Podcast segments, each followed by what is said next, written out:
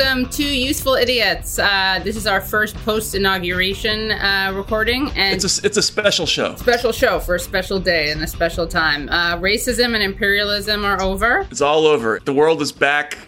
Actually, it's it's now advanced to to a state of pure awesomeness. Yeah, and, awesomeness and enlightenment. and enlightenment. And who else would we want to talk about this with than the most enlightened person who will ever talk to us, and that's of course Thomas Frank. Thomas Frank, who's going to join us the whole show. Welcome, Tom. Yeah, I'm glad to be here and spread my enlightenment. we're, we're, basking. That's what this is. This is a, this is a collective basking. We're recording after the inauguration, so we're we're in the middle of. Uh, a, a, a, feeling of great joy among the land. Tom, what was your warmth? The warmth is just sort of you know percolating through our bodies. They, uh, so okay, first of all, is relief so I don't, I will confess, I was just so relieved when I woke up this morning and the world was still, and the world was still turning and, uh, uh Donald Trump's helicopter was on its way out of DC. I was that was that made me pretty happy. Yeah. And uh, and then you know Biden stepped up and gave his dreadful speech, and it was dreadful. it was okay. So so, so t- t- let's get into the dreadfulness. It was dreadful. It, that's my, my opinion, but it was. It, but it was the thing is what flavor of dreadful? Okay, because right. uh, most inaugural speeches are are pretty bad. And we should also tell trade stories about. I've been to a bunch of these inaugurals. Uh huh. Yeah. Which ones did you go to? So I went to Trump's, and I went to Obama's, but I didn't. I actually didn't go to the mall that day. It was too crowded. I went the day before. Ah. And uh, uh yeah. and I remember the first one I ever watched was Jimmy Carter in sixth. I was in sixth grade, and we wow. all they pulled us all out of class, and we all sat in front of a big TV and watched. I'll, and I will tell you, I was what was I 10, 11? and uh, I really admired him. I mean. It, when you're that age, you know, and he seemed like such a good guy compared to Nixon and all yeah, that. Yeah, he is, wasn't he? Well, of course. And uh, as before before you got on, Katie, we were talking about Christopher Lasch and Carter actually like called Lasch into, I, I don't know the whole story. Carter had a conversation with Lasch. and out of that conversation came his worst speech, which was the famous Malaise. Oh, he wrote that. La- 79.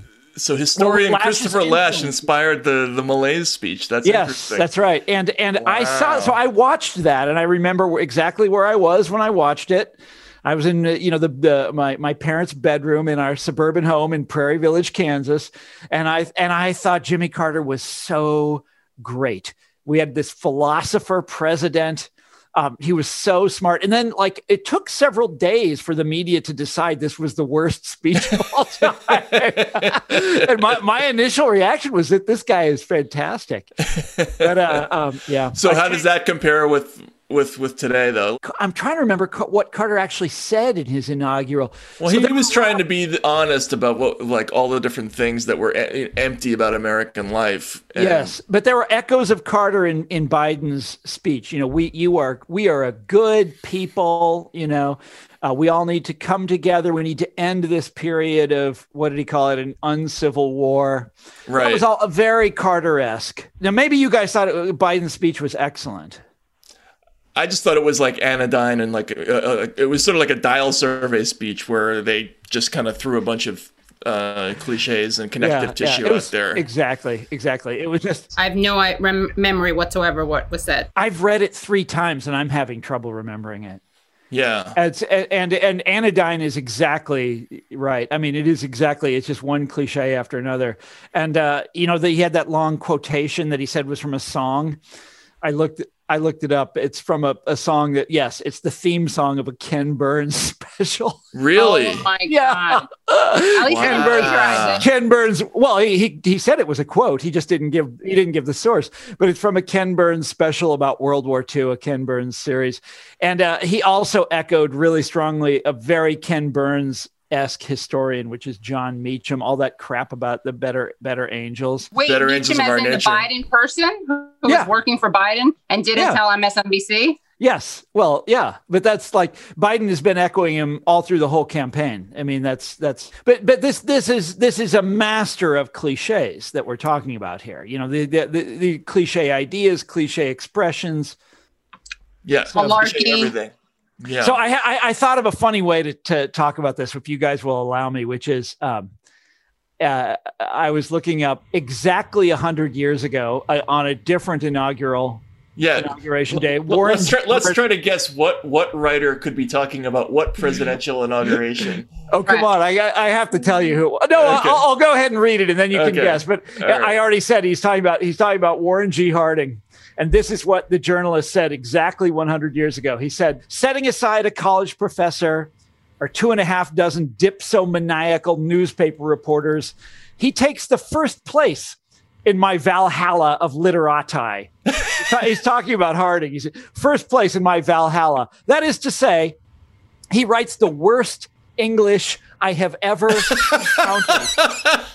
it re- wait, wow. wait, it gets better. It reminds me of a string of wet sponges. It, it reminds me of tattered washing on the line. It reminds me of stale bean soup of college yells, of dogs barking idiotically through endless nights. This is the best. Wait, it gets better. It is so bad that a sort of grandeur creeps into it. It drags itself out of the dark abysm of pish and crawls insanely up to the topmost pinnacle of posh. It is rumble and bumble. It is flap and doodle. It is balder and dash. Dash. wow. That's uh that's uh, I, think, I think we all know what writer that is. that's H.L. Mencken, my hero. I'm, I'm surprised you didn't go for. Harding. Isn't that funny? That's a hundred years ago now. Where was the Bosch and Buncombe? I'm kind of, uh, kind of a, little, little. Uh... I'm only reading part of the essay. It goes oh, on, okay. on, on right. like trying to describe the the idiocy of this. So, so Harding would misread words. Uh, Uh-huh the famous one is is the word was normality and he read it as normalcy. And, uh-huh. it, and but there are a whole bunch of them like that. And uh, and and mencken just thought this was hilarious. Can you explain who mencken is for listeners oh i'm sorry. I, I should have said hl mencken yes he was the great the great uh, journalist of of that era of the the teens and the 20s wrote many many many books edited the american mercury and I when I was a, when I was younger, I used to try to imitate his style. But this is a guy who is a real misanthrope. He didn't like anybody. He did, it uh. didn't stop with Warren G. Harding. He didn't like Wilson either. He didn't like Coolidge. He he hated Roosevelt. He hated everyone. yeah, he, he, he's kind of my hero, actually. Yeah, I wonder what Mencken would have said about today. It would have been. Oh my God! Well, the thing is that there there's n- nothing like that is permitted. So right. in, in in like right. English english journalism that you still encounter that kind of attitude that just like over the top swaggering insult you know? Mm-hmm. Mm-hmm. but you uh you just don't see that in america especially about an inaugural address. You know we're all supposed well unless it's nice. coming from the other s- side right? But actually i take that back. people that were people were incredibly harsh about trump's. And uh i saw trump yeah. Uh, do you want to hear my trump inaugural story? Yeah so I go so, down there for, on that day, and uh, you know, you're you're you're the idea in DC is you're just supposed to be able to walk out onto the mall. You weren't able to do that this time. Nobody did you see there was nobody there this time, mm-hmm, mm-hmm. and and uh, and I and, and, I got down to the mall and there were all of these security. This is for Trump's inaugural. There were all kinds of security measures in place, and so you had to go through the, all this shit. And so yeah. I, I get I get down there and I'm standing in line, but you can clearly hear Trump's voice through these megaphones, these loudspeakers all over the National Mall. And uh, I'm standing in line to, to, to let me out onto the mall. And there's all these Trump supporters around me. And I swear to God, it started raining with his very first syllables. So, like, speaking, and it started raining at the exact same moment. And I made some remark like, um, you know, what about how about that? It started raining, and the woman in front of me said, "It's it's it's Jesus's tears. And then, and then she clarified, she said, they're tears of joy. right. I love that. Not sad tears, happy tears. Yeah. Right, right. Jesus is happy. He's so happy that Trump's president that he's like weeping. and, uh, and I actually, you know, Trump got really hammered for that speech. Do you remember American Carnage? Mm-hmm. But it, I thought there was something. I didn't think it was a good speech, but I thought there was something um, really interesting about it. He talked about deindustrialization. Do you remember this? Mm-hmm. He said, like, talking about factories standing like tombstones. Mm-hmm. It, it, was this mm-hmm. kind of a good image I'm sure Steve Bannon wrote it, you know, but yeah, uh, it yeah. reminded me of when I was writing Listen Liberal. I went to this town called Fall River, Massachusetts, where they have um, these. I, I, grew up not like five miles. Oh well, you know what I'm talking about then. Those yeah. mills, you know those mm-hmm. mills, and they're they're all over the city landscape, and they're completely vacant from top to bottom, mm-hmm. and they look they do look like tombstones over the city, and that was exactly the image mm-hmm. that I thought of and So I kind of thought that was I kind of thought that was uh, like well, sort of okay. yeah, because his his uh, his convention speech was basically like a worse version of Nixon's silent majority, like Law and Order thing, and yeah. they they reconfigured it to be this quasi populist. Uh, yeah. concept about crumbling America, and it was re- it was really dark and apocalyptic. Yes, right. But, like, but we, I think we needed that. I mean, he turned out to be like he turned out to. I mean, he did nothing about any of it. I mean, he just turned out course. to be the, big, the biggest charlatan right. who ever sat in the Oval Office. We should also right. debate that, like, how bad is he? You know? Right. Well, well what? Yeah, we have for for Biden, we rate things by golden leg hairs. Um, what could we do for Trump? How many gold? What could that be? How many? How many scalp reductions? That's three scalp reductions way up. Yeah, yeah, yeah. yeah. Well, okay, but this is an important question because we got we got we got to get to this. So obviously we had we had the Capitol riot, and I, I know that you've been writing some stuff on this theme of how exactly uh, productive was this last four years of just kind of relentless sort of anti-Trump propaganda that came from a unified front yeah. of basically elite culture in the, in this country. So that's right? so that's so you're we're changing the subject from Trump to anti-Trump, which is fine with me. Mm-hmm. Yeah, uh, but but uh, uh, but at some point we got to go back and and uh, and and think how how bad a president was he? And it is it is fascinating that he saved the very last the very worst thing for last. You know the storm absolutely storming of the Capitol. You know what the hell?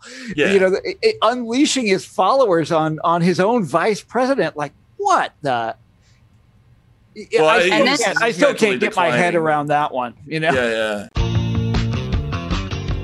I just wanted to pause this really good oh, chat. You get it? Pause. I know it's really rough out here for a lot of people, but I wanted to give Matt the chance to talk about something. Well, I mean, Katie, has your pet helped you through the pandemic this year? So much. She's really cute. So I cuddle with her.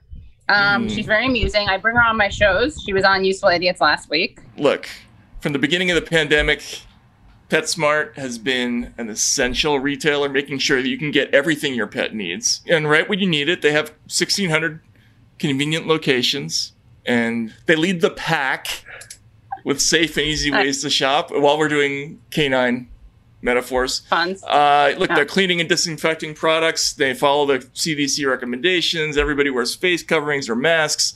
They're required for employees and for pet parents.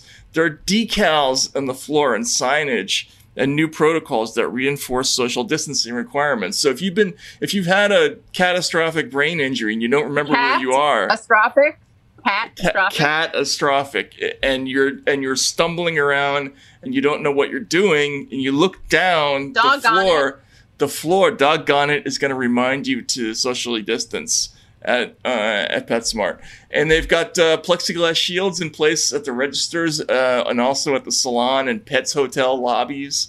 Uh, they got stores and grooming salons where they offer digital check-in curbside drop off and pickup and contactless payment. You don't have to have any real co- contact with a human being when you go into this place. So, you know, PetSmart, you know, look, it's responded to the unprecedented demand for contactless shopping by adding curbside pickup for website and app orders. And now, now, Katie. Yeah, Matt. It's offering free same day delivery powered by DoorDash through January 31st, 2021, so you can get everything your pet needs right to your door and right when you need it. PetSmart uh, associates really love pets, they love caring for them, and that's a big part of why they work there. Uh, and they're as an essential retailer since the beginning of the pandemic. Uh, they've made it safe and easy for you to do care for your pet too, online or in stores. At PetSmart, the health and safety of employees, pet parents, and pets is what's most important, which is why they require face coverings, support social distancing, and have installed plexiglass shields and enhanced cleaning to follow CDC recommendations. Or if you're interested in contactless shopping, just order online at PetSmart.com or in the PetSmart app and enjoy free, easy uh, curbside pickup uh, or free same day delivery. Again, powered by DoorDash. We, we've mentioned that twice, but it deserves to be mentioned twice, don't you think? It does. We can't uh, dash over it. Right. Through January 31st. Uh, so you can get everything your pet needs right to your door and right when you need it. So check out PetSmart.com for more details. Actually, just go there recreationally. Just go check it out. Right? It's better than other things you could be surfing for. All right, that pause was long enough. Let's go back to Tom. We switched over today. Like we had like a formal switch over from like media nonstop media rage to nonstop media sycophancy, right? Yes. And yes. and it it was oh, it God. was kind of amazing like to watch like Chris Wallace was like on near tears and saying that this was the greatest inaugural dress that I've ever heard. Here's a quote from a Washington Post guy. Joe and Bo used to watch an eagle soar by the dock. Now, when Biden steps to the to a lectern, he will be greeted by a presidential seal. It features as its most prom- prominent symbol a bald wait, eagle. Wait, wait, wait, an eagle. Yes, yes, I got yes. it. and there was the thing last night where the guy on uh, uh, oh CNN was talking about how the lights uh, at the lighting up the mall were like Joe Biden's arms wrapped around America. Uh, yeah, he's like their political director or something. John King saying there's an air of cleansing about today. So okay, like for most people, it's just like, ew, all right, whatever. But I think you know, for half the country, this is like it's, probably going to work on their psyches in a very specific way. And, and, I know you've been interested in this. I'm just curious what your thoughts are about that, Tom, because you you have very particular ideas about how how yeah. and so over. it's it's it's so I'm look, and this is uh, I'm going to say we we should also talk at some point about how what we thought when Trump came in and how our minds have been changed. But I um, almost immediately, once Trump got elected, uh, became fascinated by um, anti. You know, Trumpism is fascinating, but anti-Trumpism is also really goddamn interesting. And the way that people would uh, sort of um, almost instantly, you know, ramped it up to ten. You know, went to this kind of hysteria uh, you know, the the, uh, the what was the term that I used? Agastitude, the uh, mm-hmm. this constant air, the the you know constant wailing uh, that's been going on now for four years, uh, everywhere that you turn, and uh, that is. I think just as fascinating as Trump, and it's going to outlast Trump. This is now Trump is mm-hmm. gone, and the agastitude is still with us. And I mean, we're in a we're in a brand new media climate uh, you know a brand new cultural climate. Let's let's go ahead and just uh, go all the way here. A brand new cultural climate that that I think is is totally unprecedented in American life, where you've got this well unprecedented in our lives. None of us remember the 1950s, but there is an absolute consensus, an like airtight consensus among cultural elites in this country of a kind that we have never seen in our lives. In our lives, yeah. Uh-huh and uh, uh, and it's it, it is just it's an amazing thing to behold. It's also really none of us are part of it. We're all outside of that consensus, mm-hmm. and so we're you know looking looking from the outside in.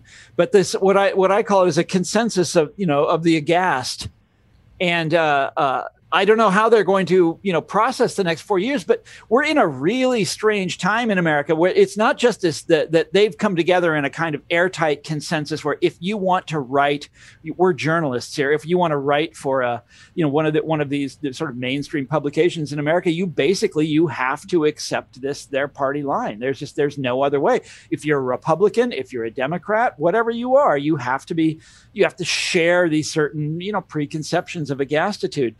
And um, one of the things that sort of made it okay and made it kind of fun is that it was an opposition. It was a right. consensus of opposition. Right. But now it isn't. Now it is fully in charge, and uh, it's not just you know um, a coming together of elites uh, against the president. It's a coming together of elites with or, the president. Yeah. yeah. And that is, uh, we are entering a new world. And there's also, I mean, we can talk about all the different elements of this. Uh, you know what it includes, what it doesn't include. The, the aspect of it that blows my mind is that well there's many aspects of it that blow my mind the first one is that it includes the intelligence agencies mm-hmm. yeah. like what mm-hmm. the hell like since when have they been part of the like the liberal consensus that's just too almost too strange you know uh, and uh, you know but i don't know how they has, been part of it for a while, except they haven't been. They were they like, were part of it back in the fifties. Optics wise, I, I, certainly wouldn't think so. I mean, I've been a liberal all my adult life, and and I never regarded the intelligence agencies as oh, allies or friends. You are not. You're talking about liberals. I thought you meant Democrat presidents. You're talking about the the the, the civilians, the non-presidents, no, de- non yeah, Democratic presidents. You know, that's that's a different. You know, that's certainly right, a different ballgame. C- but, uh, culturally, that whole security state thing was never part of like right. the you know, like the liberal intellectual elite. But now they're like fu- fused in a way that it's, it's like it's like it's very weird, right? Yeah, and well, very healthy. They're all commentate. All these former guys are you know commentators on MSNBC, yeah, CNN, yeah, etc. And uh, uh, and you've also got you know the situation where monop where you've got monopolies, cultural monopolies emerging all over the place. By the way, did I ever show you guys this when I was doing when I was doing the Baffler. always does this, yeah. sorry, sorry. I was doing the Baff the Baffler magazine back in the day. Mm-hmm. Commodifiers, the new Gilded Age, and the the big idea that we were all writing about at, at the Baffler was the idea of the culture trust, the idea hmm. of you know that, uh, that that culture had come under a kind of monopoly control which in the 90s that was not you know that was uh, kind of an exaggeration today right it's true uh, I mean, there's the, there's the newspaper industry. It's basically three papers, and the Wall Street Journal doesn't really count because their online presence is extremely limited. Right. But, you know, the New York Times, Washington Post. You know, that is it, and they increasingly resemble each other. Yeah. Well, the whole the whole kind of left liberal media landscape, which was pretty fragmented and pretty representative of lots of different sects, um, even five years ago it's almost exactly uh, to- tonally all the same now. It's it doesn't matter. It's, it's, you'd say it's been cornered. Yeah, and they've they've they've rolled it up.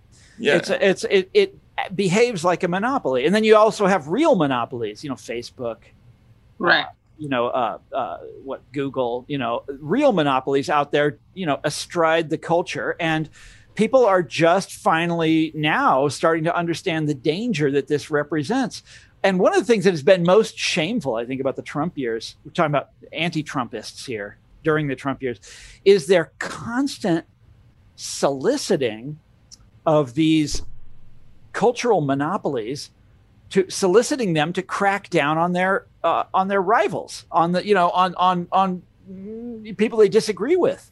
Yeah. I, I, it, this is like crazy I mean, it's it's it's it's Cold War behavior. You know, this is like this is it's it's not quite McCarthy, but we're getting there. You know, McCarthy was a blowhard, a blowhard and an asshole. But if you go back and read the you know about the culture war, it's uh, sorry the Cold War climate, and ignore McCarthy and look at all the other stuff that was going on in America back then. It was scary, and we are heading right towards it again right now. Is what I feel. That's the way I think about it. Well, like look at the way Matt is totally marginalized, uh, and Glenn Greenwald, and uh, you know other people, Max Blumenthal, Aaron Mate, uh, Rania Khalek, all these people who, uh, if if they're retweeted by a politician, you have people swarming the politician and urging them not to to retweet them. Um, yeah, that's just in the world of Twitter. But people are right. totally tainted. I mean, there really is this really lazy labeling of someone's being tainted or toxic, and there's no evidence required, and people are just written off. Yeah, taint because they're communists. right. Yeah. Exactly. Well, now now they're not communists; they're Putinists. Right. So they, they signed on to one of these these front groups. The Communist Party used to set up these front groups, and they would lure people in because right. the front groups they'd have really attra- attractive names. Right. You know, they'd be like, "We're doing good things in the world," and so well-meaning yeah. people would sign up, and then 20 years later, some asshole would find um, that they had attended a meeting right and then and then they they'd get fired they'd get well canceled yeah. they'd lose they'd lose their job you know The John And- Reed Society. My uncle, great Well, uncle. that one was that. it was one. pretty easy to see that that one was. I guess so. Yeah, yeah. communist. Not that covert, right? But there were there Right, were a he lot. did They but they had they had a lot of them. You know, they were and and some of them were like totally anodyne. You know, um, you know they had like dance clubs and music clubs. Right. And, you know, So what's going to happen going going forward though? Because I always thought that one of the one of the strategies of the Trump years, like from a propaganda standpoint, was like it, it was implied that you couldn't have a slow news day because that was logistically impossible. He, it, it had to be an emergency. There was no such thing as a day where something wasn't terribly wrong because as long as he was in the White House, it had it Yeah. had to be. So we had this like never-ending string of like manias and panics about different things, and then of course there, there was a real one at the end. But what are that they? has to continue, Matt. That's the pro. So now you so you're an expert on on the journalism as industry, and right. that has to continue. Now here's the question: How are they going to?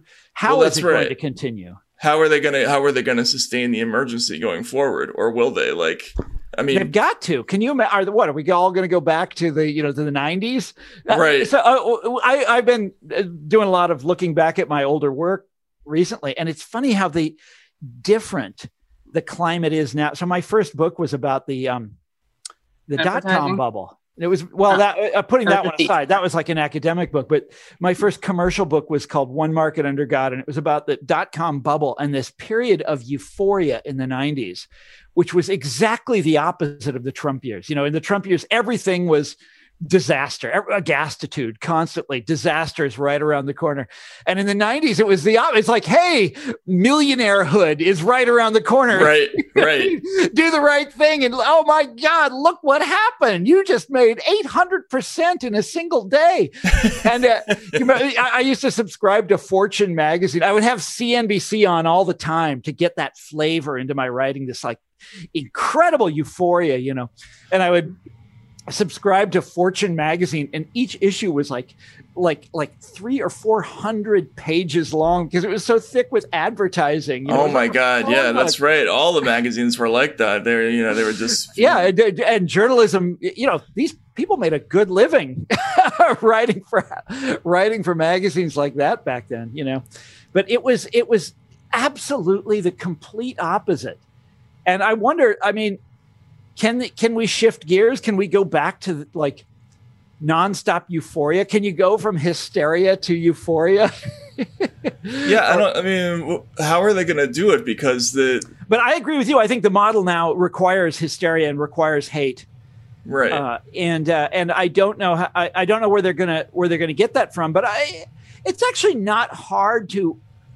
I mean, as we've all seen from Twitter, as we've all learned from Twitter, it's not hard to make a you know a, a tiny misstep or a verbal gaffe into a you know a problem for the ages. We've all Right. seen this. We've all seen this happen to people, right. and Right. uh, Well, was this how similar was this to going from Bush to Obama? good question. Good question. well, it was. Bush was Bush was really hated towards the end. Remember?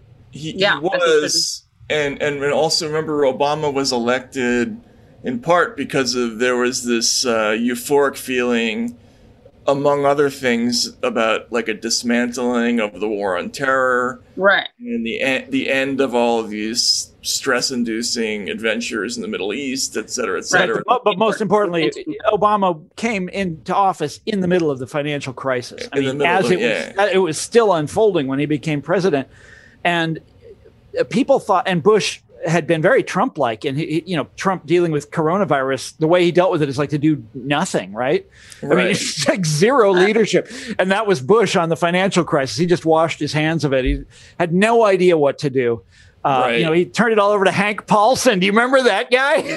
Mhm, yeah yeah the, the whole sending a letter to congress I, I need i need 800 million dollars in three minutes exactly. He's the And one then- who, knelt, then- who knelt in front of Nancy Pelosi, right? yes, he did, and uh, and he uh, and and and the remember, and the Fed bailed out AIG all on their own. They didn't ask anybody's permission; they just did it.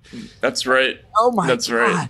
And Yeah, then Obama, was- Obama, and so Obama coming in, it did feel like. Um, like we, you know, we had Obama was so you know palpably a better man than Bush. You know, it's just like better, superior in every way. And I, it, well, that's what I thought at the time, anyways. And I thought that you know, this guy is going to he's going to you know swing into action and Right. he's going to you know he's going to pull a Franklin Roosevelt and it's going to be great. And I was certainly optimistic. Yeah. that. I was too. Absolutely. I was- yeah.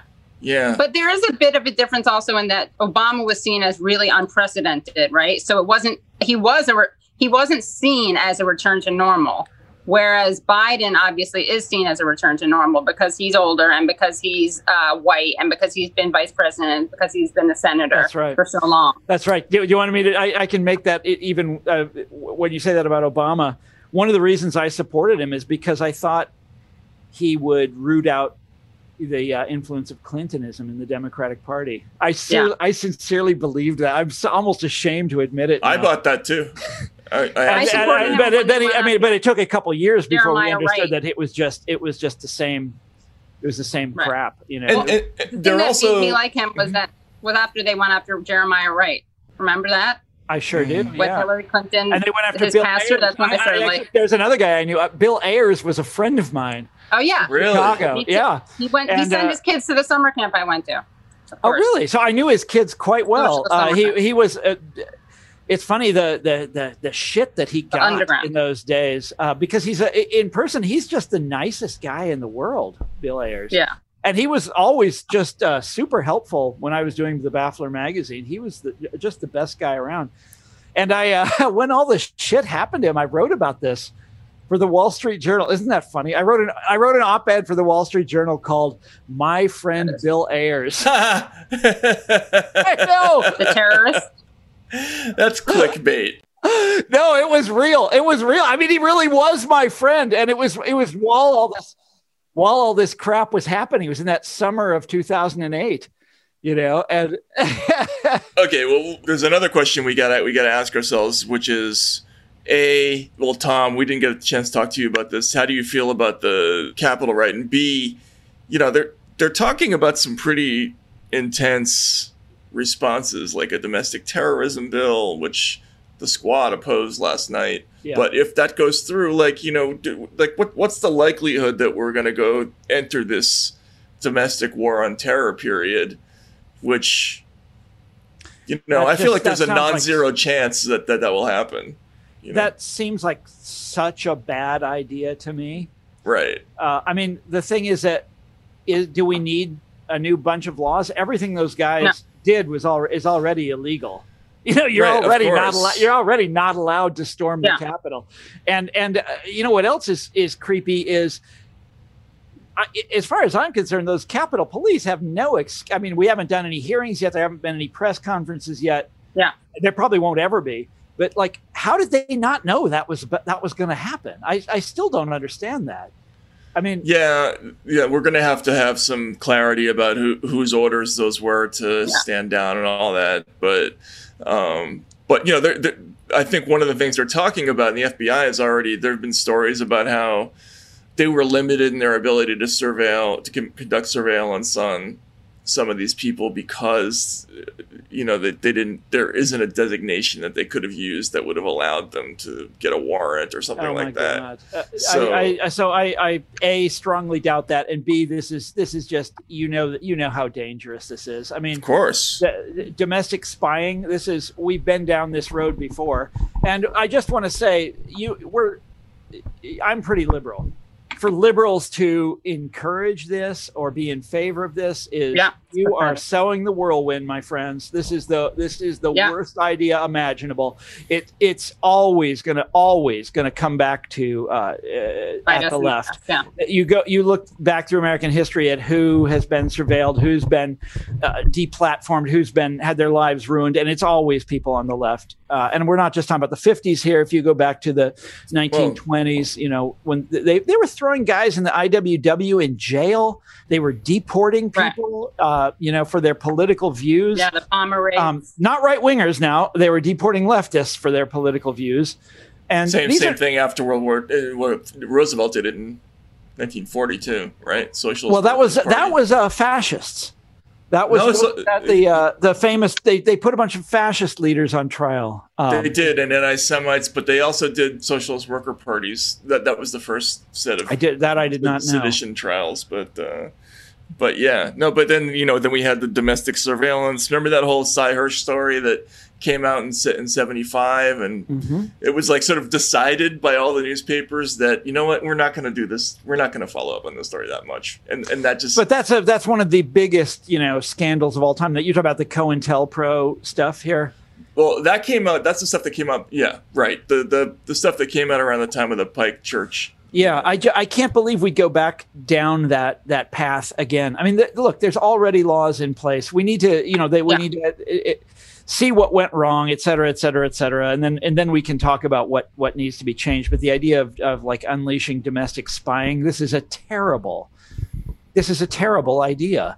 You know, it's and funny. it seems like it's for the first time. I mean, I this has been sometimes liberals have ignored this as a as a threat a lot, but usually leftists, and that's a whole what does that mean? But I think we all know somewhat what I'm talking about. But this is the first time when actual I think there's so many lefties who are who think that this is a good idea. And I've heard this there's this weird argument, which is that if you say it's gonna bite us in the ass um, more than anyone else, they go, Well, they're already doing that to us, so who cares? Let's do it to what the right now. They're already what so that's uh you know that's they're already incredibly incredibly ir- incredibly irresponsible uh, you know for yeah, these people to think that this is a and it what what where it comes from is you know we were talking earlier about the coalition of the aghast and this right. kind of consensus this this airtight consensus among elites. And i want to come back to that in a minute.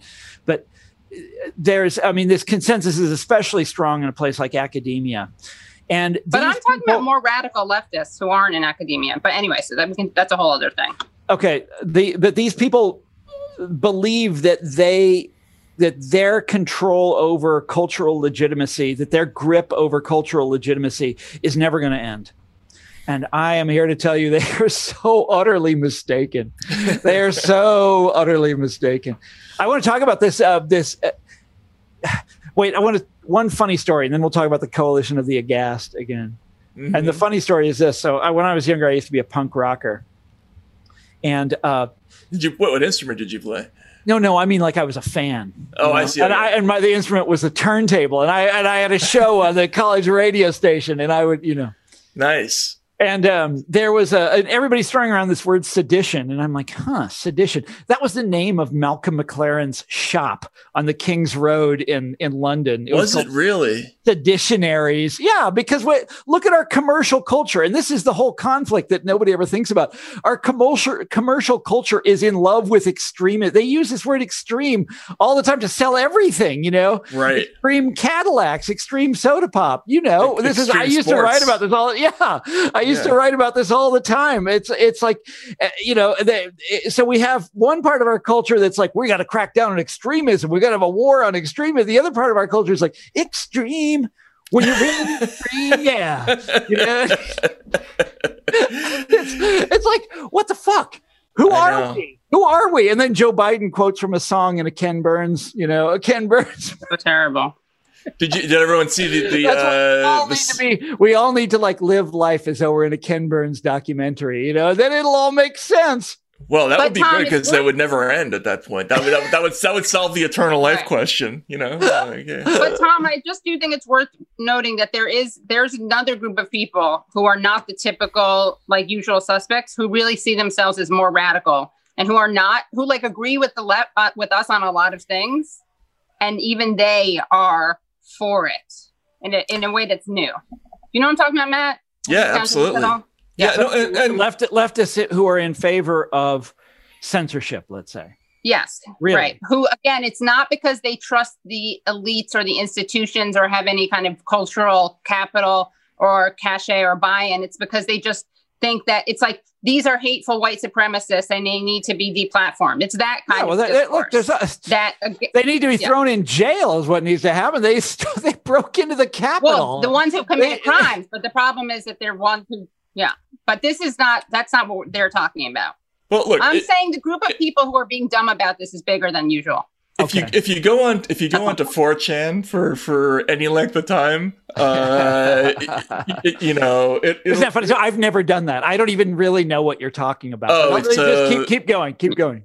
Yeah, I mean, like if so, basically, like a lot of these right wing, like far far right wing sites, it's like the intersection of like where porn and political thought converge like it, it's it's so messed up and so violent and i mean and and it's got it's it's literally got porn images with like racist jokes with you know plans for violence like all mixed in in the same posts and stuff like that and it, it it will freak you out in pretty short order to be on there and i can see how people can can right. be following some of the trends, you know, in QAnon and places like that, and and think, well, we got to put a lid on this, but you can't put a lid. That's the thing.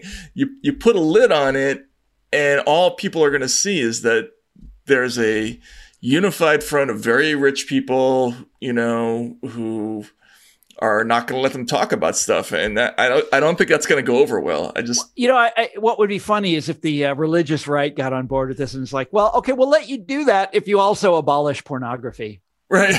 yes, exactly. I wonder if that would actually deal. be kind of funny. I, I, I, might that might talk you might talk me into it. That, that would be just the, the the the the fiasco that would ensue. That would be hilarious. You know. Oh my god. that would be like the '80s turned inside out. Yeah, it would be. Right? It would be. It would be a hoot. Yeah. But here's the, the, here's the other thing that we were, you know, that we we never one of the, the consequences of, of these, these guys storming the Capitol, one of the consequences of this, this, um, these guys attacking the Capitol is that it derailed all the other conversations that were happening. And the conversation that I was most interested in was the election. For God's sakes, that, that was, and that's the last time I saw you guys on election night. Mm-hmm. And, uh, and the results, oh, yeah the results weren't f- fully known for quite a while after that, and the results are really interesting. So uh, Biden Super won, obviously, but but uh, but Trump was not repudiated in the way that everybody assumed he was going to be. He did quite well. He did better than people than every pollster said he was going to do, and there was that amazing shift of Latino voters in certain places and black men. Trump, yes, and then there was the other shift uh, and none of this, I mean, because it's all been wiped out now, it's all forgotten already. And, and this is this is hugely important. And this is, uh, I think, probably more consequential in the long term than the Capitol than the you know these these assholes storming the Capitol. Uh, you know, because this is this is how politics this is how politics works, but it's already forgotten. But here's the the the aspect of it that gets me. So when I talked to you guys last, I was in Johnson County, Kansas which is the wealthy uh, white collar suburbs of Kansas City, Missouri. And it's a sort of white flight suburb, you know, suburban area that was built largely in the 1950s, but it's still growing. It's it's the, by far the richest county in Kansas. I think it has the most people of any county in Kansas. And uh, when I was a kid, and we grew up in this little corner of it that's very affluent, right? And I mean, very affluent. This is the ruling class of the city. These are the mm. people that mm. own Kansas City. These are the people that own the state of Kansas. And uh, they were my neighbors when I was growing up. And I, you know, I wrote What's the Matter with Kansas is largely about these people because these are the most Republican people in America.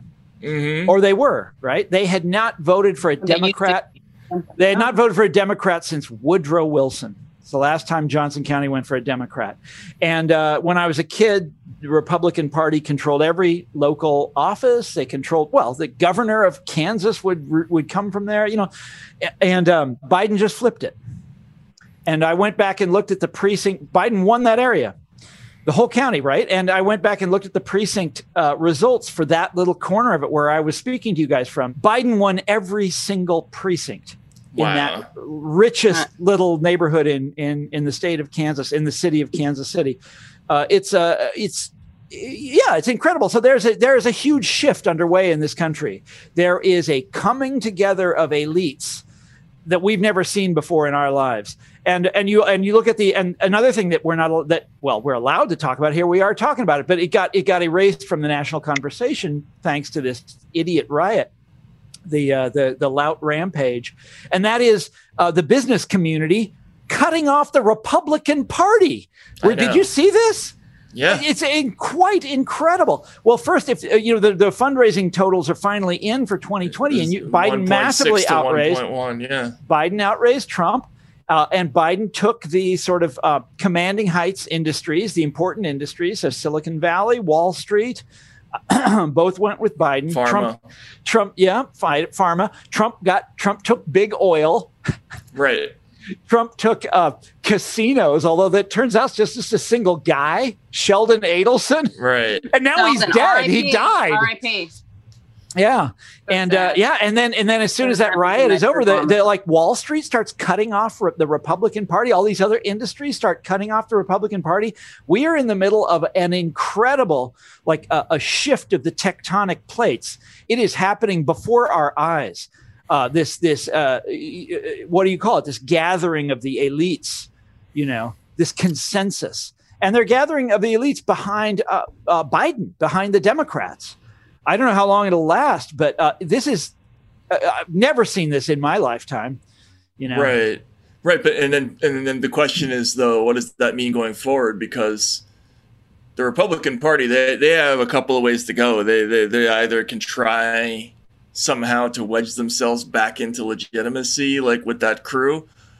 But the other way is the Josh Hawley way that they're already The Workers' Party. with. Yeah. Right. Yeah. And. Well, what do you, what do you think they're going to do?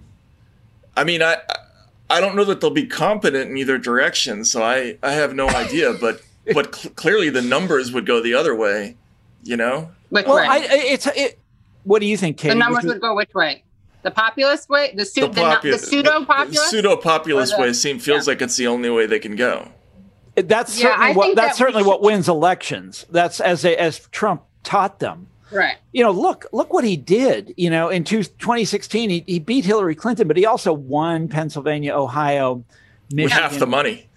Yeah, and uh, uh, but he was so they the, the Republicans have to walk this very fine line. You know, they want to be the party of business, but they also want to reach out uh, to the sort of disgruntled, you know, white working class types and and and win those places.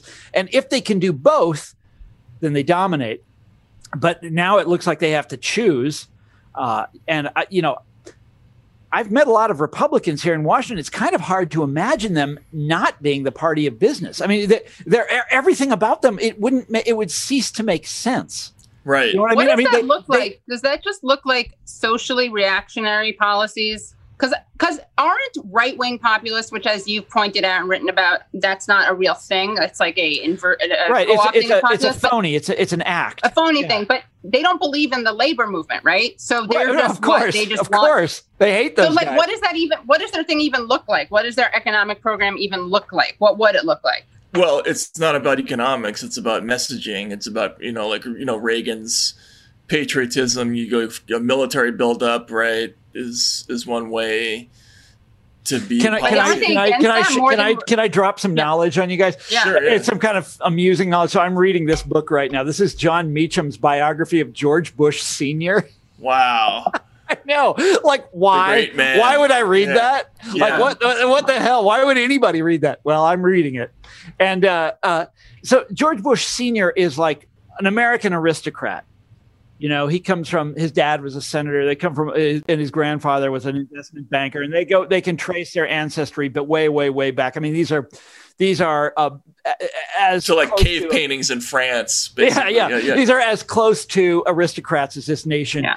produces. So in 1988, he's running for president. And he's faced with this guy Michael Dukakis, and remember Dukakis? He's like, Dukakis, like Little it's not about it's not about ideology; it's about competence.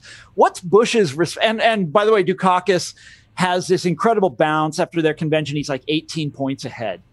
Okay, what does Bush do? How does how does he challenge this guy?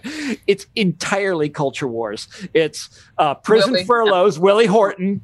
Yeah. Uh, they they dr- dug up this thing where um where where Dukakis had said something mean about the Pledge of Allegiance. So they, they would go around uh, pledging allegiance all the fucking time. Yeah. And and and Bush would visit flag factories, and uh, Dukakis was proud So to be great. a member of the ACLU. Do you remember this? The card, And his card wife, and carrying he said he member. wouldn't want the death penalty. So they hammered him. else's They hammered him for these things. It was entirely the culture wars.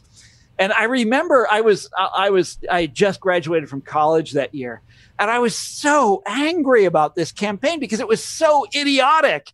And and of course Dukakis walked right into the buzzsaw. You know, he's like, it's with the not with about the you know, with the um, tank. Well, no, I mean just refuse. He wouldn't call himself a liberal. He wouldn't, uh, you know, mobilize organized labor. He wouldn't reach out to traditional Democratic. He was he was a Clinton before Clintonism. He was a And- Clinton. He was a Clinton without some. Yeah, without some- charisma, without without, without- street without- street fighter sense. yeah. exactly without any kind of smarts, without any kind of Yeah. Right. populist in- smarts. And Yeah. and uh, yeah, oh my God! And Bush just crushed him.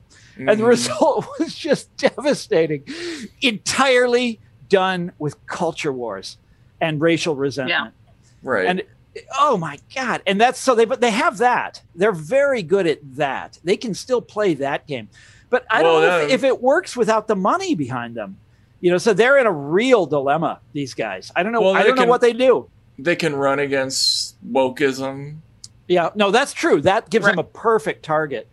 You know, but uh, But and and you know, there's a lot of things that could fall under that umbrella that would appeal to not just white people also. Oh if, no, of course they can still they can Right. continue to build this sort of Trump coalition. There's no no doubt about that. But I'm asking you to imagine Republicans without money.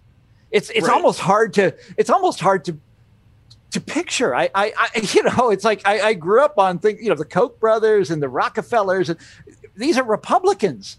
You know, this is the people I grew up amongst. These are Republicans. The, you know, this is the ruling class of America. You know, what is going to happen now? Well, they're going to have uh, to find they're going to have to find a, some sponsor that like oil and gas is now almost so is so disreputable that it's out of the club yeah, of yeah, uh Even for of- yeah.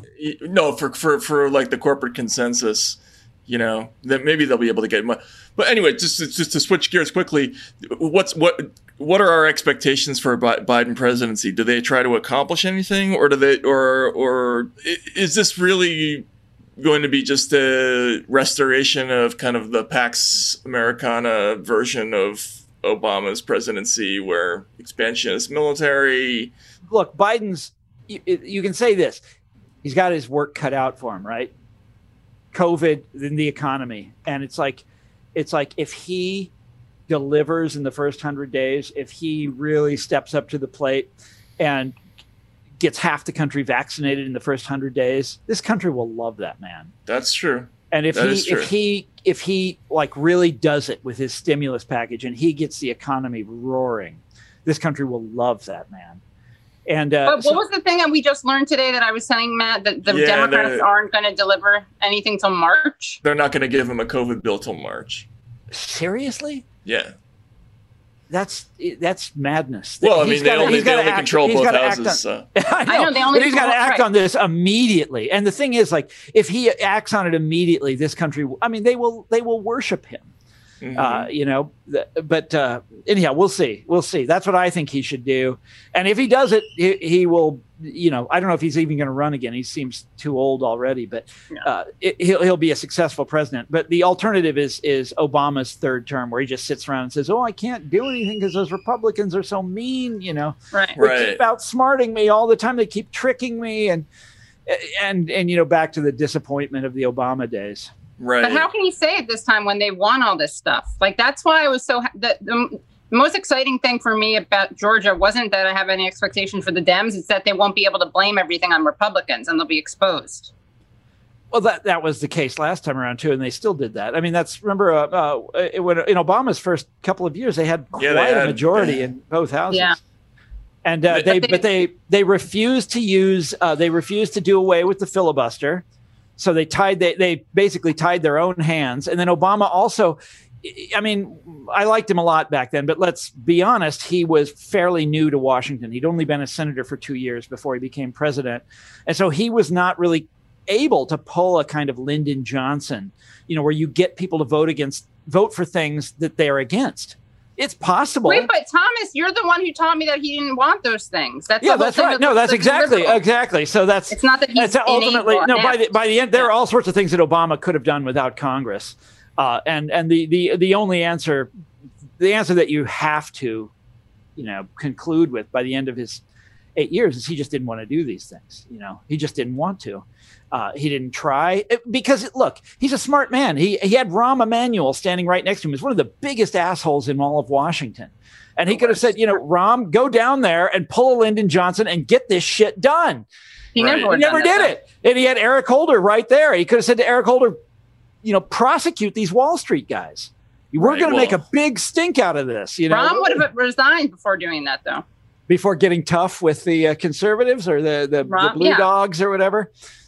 Maybe. But you know he works for the president, so find another Rahm. This is the, the the lack of imagination of these people is always so.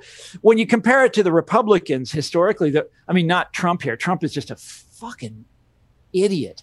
But when you compare it to Republicans historically, these guys are incredibly resourceful, innovative, dynamic. You know, coming up with new ideas, dreaming like like the, the, that story I told about George Bush. You know, figuring out how to beat Dukakis. It's like let's just talk about Willie Horton constantly. You know? Right. And this is uh, the guy who did dream this up was this character called Lee Atwater, who's this Uh, classic Republican, you know, um, Amoral character, yeah. evil, evil genius. You know, they got a whole string of these. Karl Rove, Karl uh, Rove, Steve, yeah. Steve Bannon. You know, they've got a whole string of these guys, and they're they're very very good at the game. And the Democratic version is like Rahm Emanuel. you know, Yeah, will not get tough with uh, with the people he needs to get tough with. He gets tough with like you know the Chicago Teachers Union. right, right, Or, right, or right. um, you know, black people. Uh, yeah, shot. yeah, covering up covering up the uh, murder, police murder of that kid. The okay, Tom la- McDonald, yeah.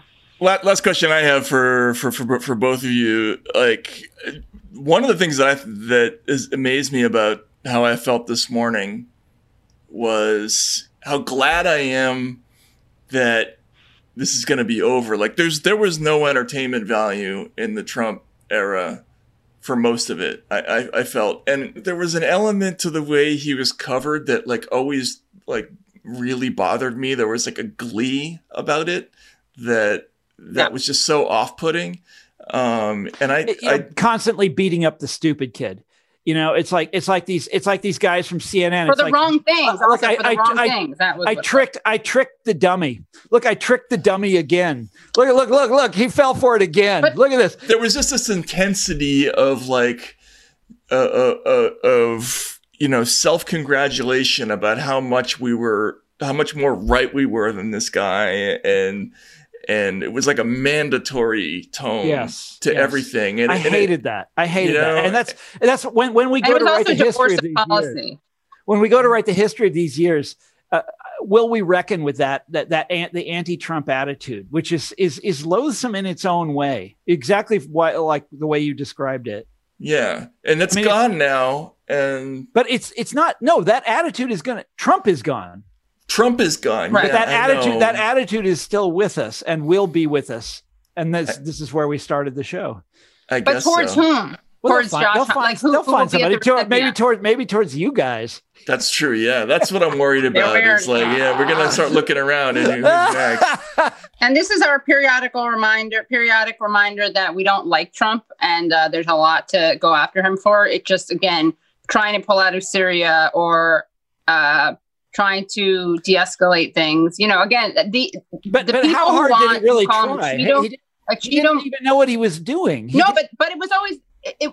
It was yeah, but like for instance, the whole and I say this a lot, but the narrative that he's a Cheeto Mussolini unprecedented threat who should have ratcheted things up with Putin was so stupid. it, it was And to just find so much it of was the resistance. relentless yeah, you know what I but mean? but he had he had so I mean so many opportunities to be that to be to you know to be a strong man to be an authoritarian and he didn't take them. I mean the most perfect one of course was COVID. I mean this country was screaming for him to take charge and show some leadership and he did he did nothing. And, and in fact, yeah. since the election, I don't think he's even mentioned it. All he's talked about since the election is how he was cheated. He's Yeah. just like this man's his his brain doesn't work right, you know. Yeah. like. Actually, Tom, Tom, he's a genius. Oh, is that what it is? What did he say about himself? He's a what genius? very a very sta- stable genius. very stable God. genius That should be a band. Can we form a band called that?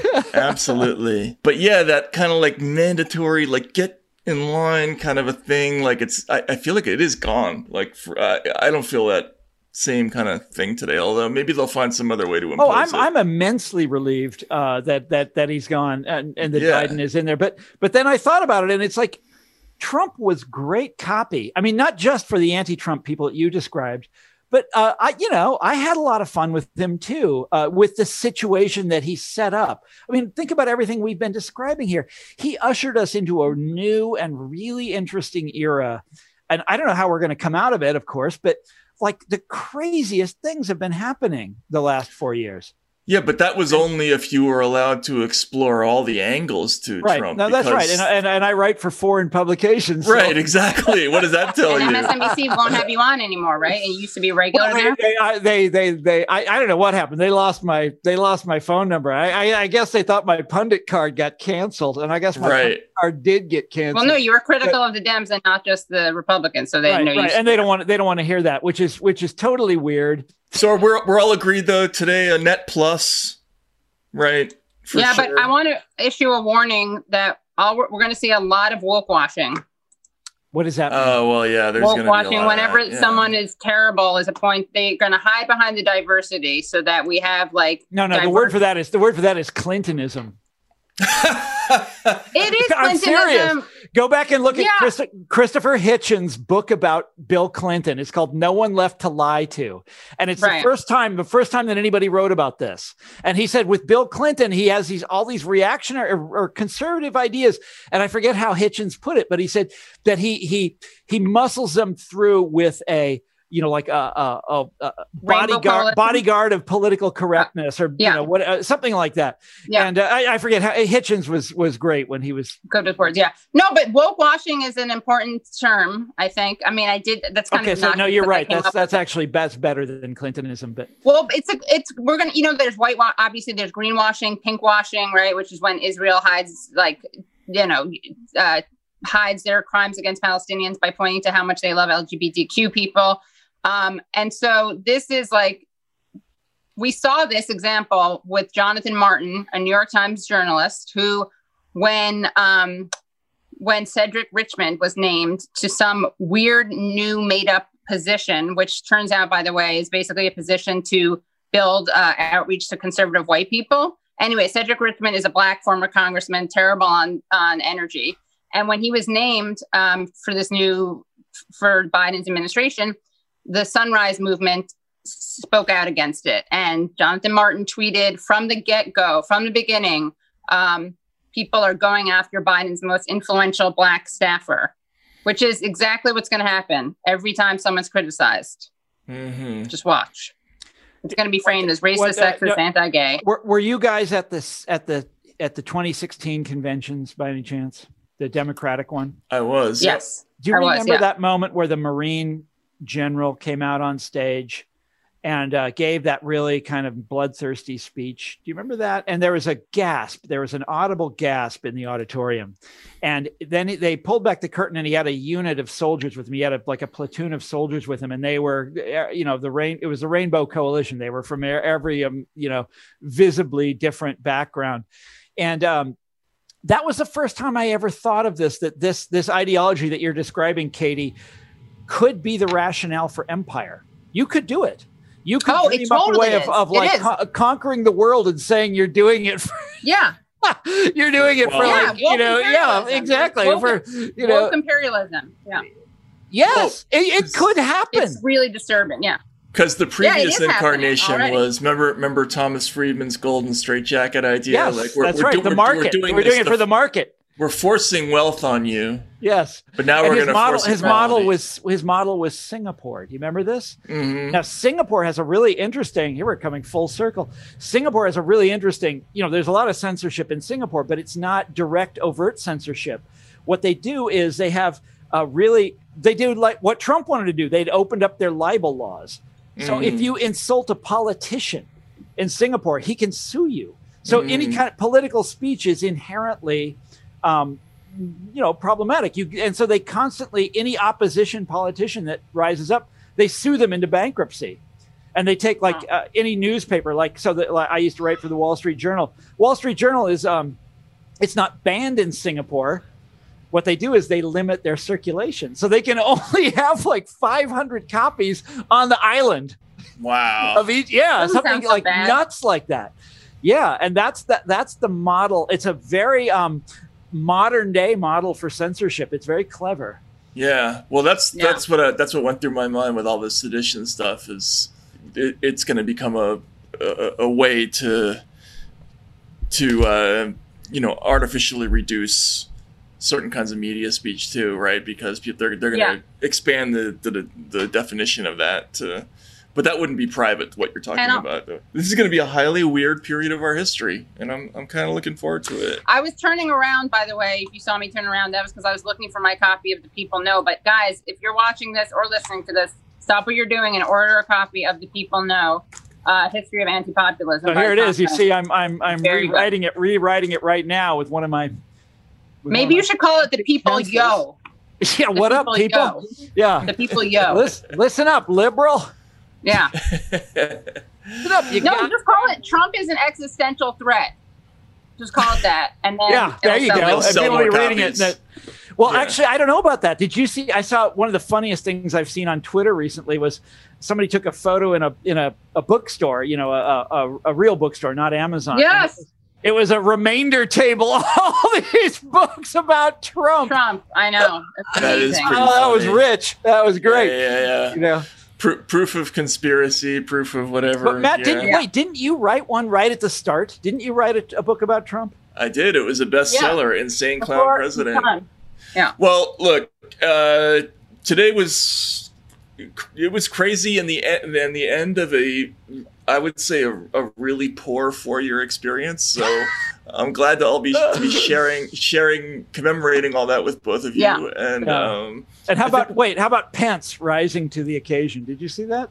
he, Pence, he did. Pence was uh, you know, Rising from made the ashes like a fly. Yeah.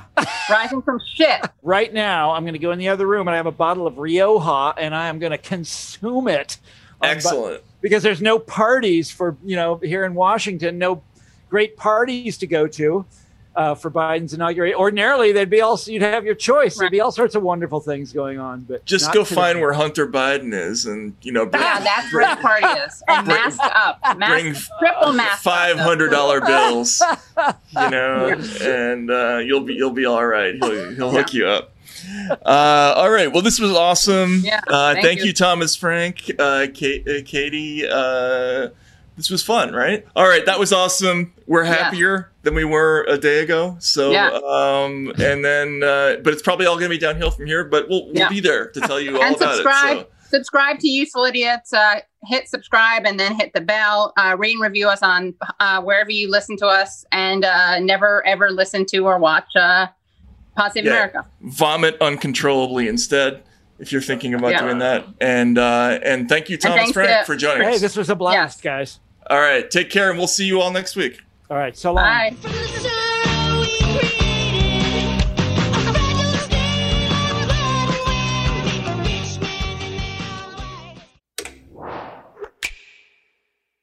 The Bigger Pockets portfolio of podcasts are worthy of your investment. We're having a real conversation as real real estate investors. New episodes available every day. It's important to buy where it makes money and not necessarily where you want to travel to. Bigger Pockets, On the Market, Rookie Real Estate, or Money Podcast. The purpose of flipping is to create more cash so then you can reinvest into other types of properties. The Bigger Pockets Podcast on YouTube or wherever you listen.